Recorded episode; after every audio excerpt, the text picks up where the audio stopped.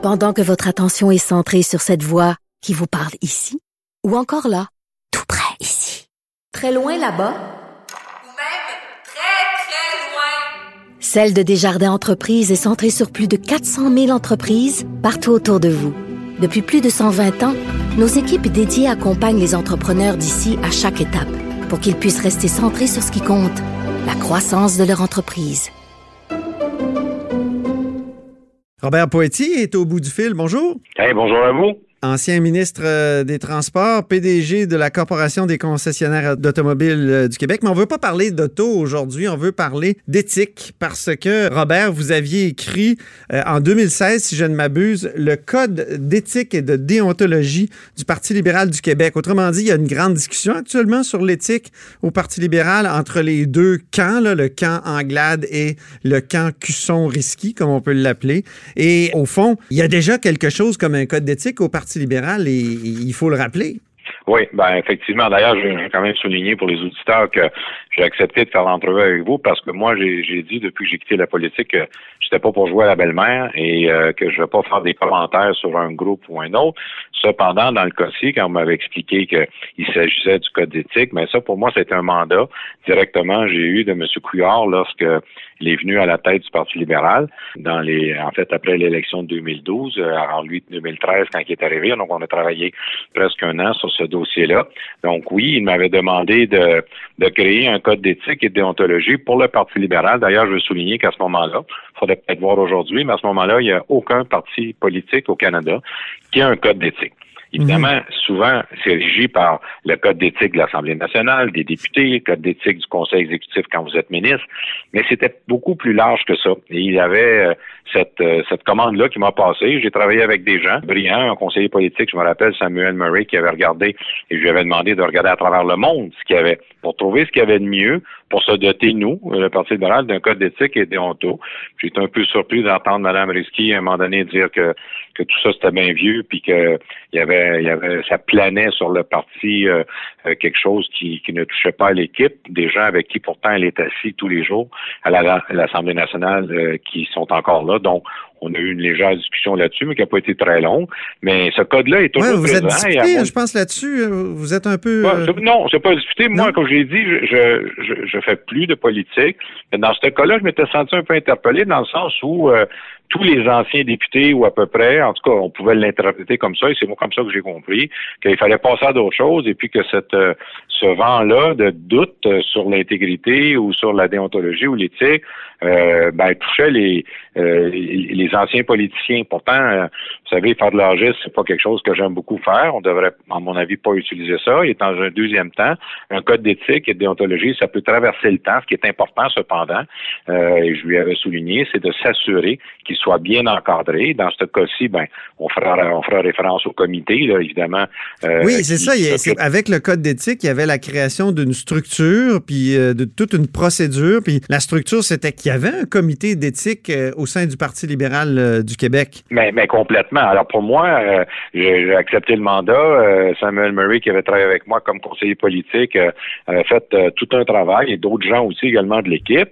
Ce que j'avais souligné à Mme Rizki lorsqu'on s'était parlé il y a un certain temps, que si elle voulait regarder ça, le code, à mon avis, est loin d'être dépassé, mais il faut s'assurer, évidemment, que ce comité-là, et au niveau de la structure puis la procédure, que cette composition du comité d'éthique est toujours en place et qu'elle répond et qu'elle répond toujours aux besoins. On soulignait à ce moment-là que, et moi, on m'avait parlé, si je voulais faire partie du comité, j'avais dit non, moi, je peux pas être juge et partie en étant moi-même député, ou à l'époque, j'ai occupé des fonctions ministérielles. Ouais. Donc, on demande une personne qui a occupé au sein du Parti libéral soit un poste d'importance, directeur général, président du parti, un membre du barreau du Québec, un professeur ou un chercheur ou un expert en matière d'éthique. Puis on avait demandé aussi une personne qui avait une connaissance spécifique dans le contexte duquel aussi une personne fait l'objet d'une plainte dans une sphère d'activité politique, mais quelqu'un qui connaît son travail puisse faire partie de ce comité-là. Et c'est ce comité-là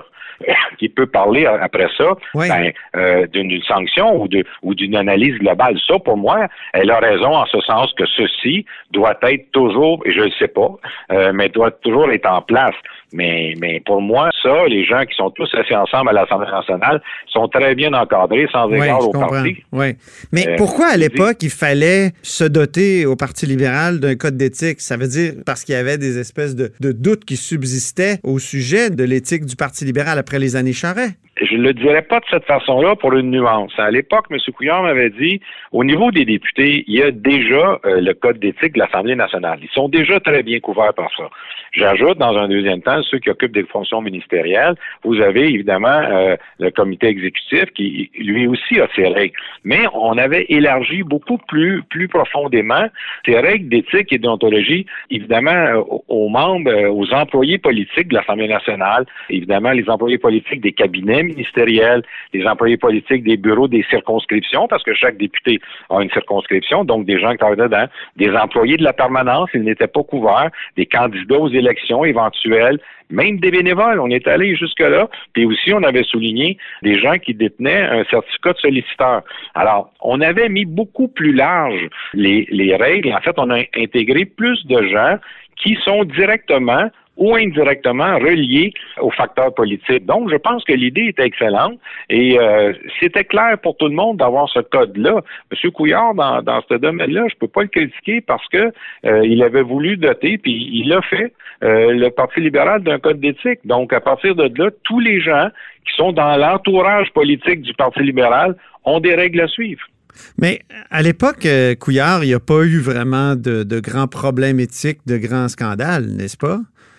Non, ben moi, vous savez, l'éthique, la déontologie, on est toujours porté à penser que ce sont les choses les plus graves, mais moi, à l'occasion, les gens savaient que je travaillais là-dessus, les gens savaient que on l'avait écrit, puis on l'avait... Puis, mais M. Couillard avait eu toutes sortes de mauvaises fréquentations, soit le patron du CHUM, Arthur Porter, que ce soit, tu sais, toutes sortes de personnalités comme ça, là, Marc-Yvan Côté, je trouve que l'éthique là, sous Couillard, ça a été beaucoup ça, ça a été les mauvaises fréquentations du premier ministre. Ben là, si vous voulez faire ce jugement-là, vous pouvez le faire. Moi, c'est une option que vous avez. Moi, ce que je dis, c'est que vous me parlez du code d'éthique qui m'a été commandé. Je l'ai fait.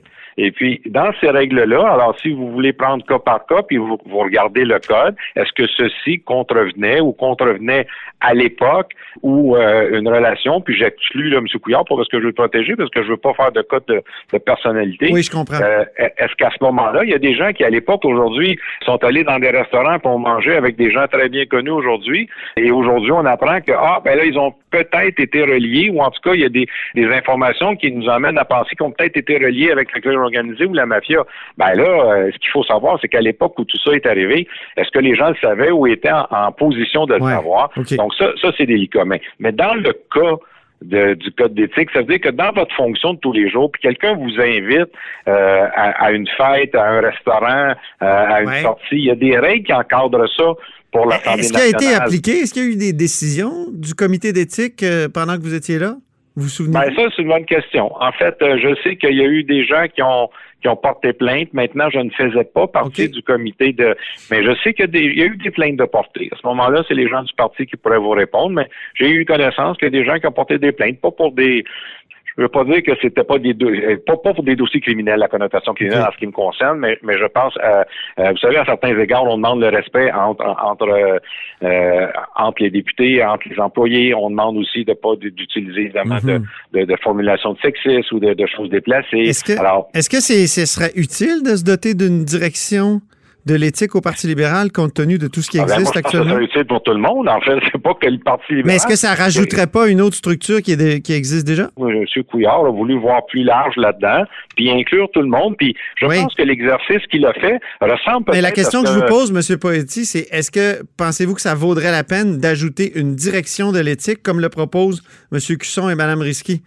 Vu que tout ça existe déjà, vu qu'il y a déjà un code, puis il y a déjà une structure? Ben moi, ce que je pense, c'est qu'il faudrait s'assurer que le comité d'éthique est bien en place, et lorsqu'une personne téléphone, puis porte plainte, qu'il y ait un suivi, et qu'il y ait une possibilité, toujours pour le chef du parti, de connaître les décisions qui sont recommandées et qu'il les applique. Donc ça, je le sais pas, ça fait longtemps que j'ai quitté, mais je pense que ce comité-là doit être solide, doit être crédible, puis j'ai fait part tantôt, alors, que ce soit un avocat, que ce soit une personne spécialisée en éthique d'université, alors c'est des comités qui sont créés ad hoc, parce que il n'y a pas des plaintes tous les jours, là. Donc, quand on a besoin, ben, on crée ce comité-là. Il faudrait s'assurer de la solidité de ce comité-là et de sa capacité de répondre aux plaintes des gens qui le feraient. À ce moment-là, moi, je pense que ça, c'est bien suffisant avec le code qui est en place. Moi,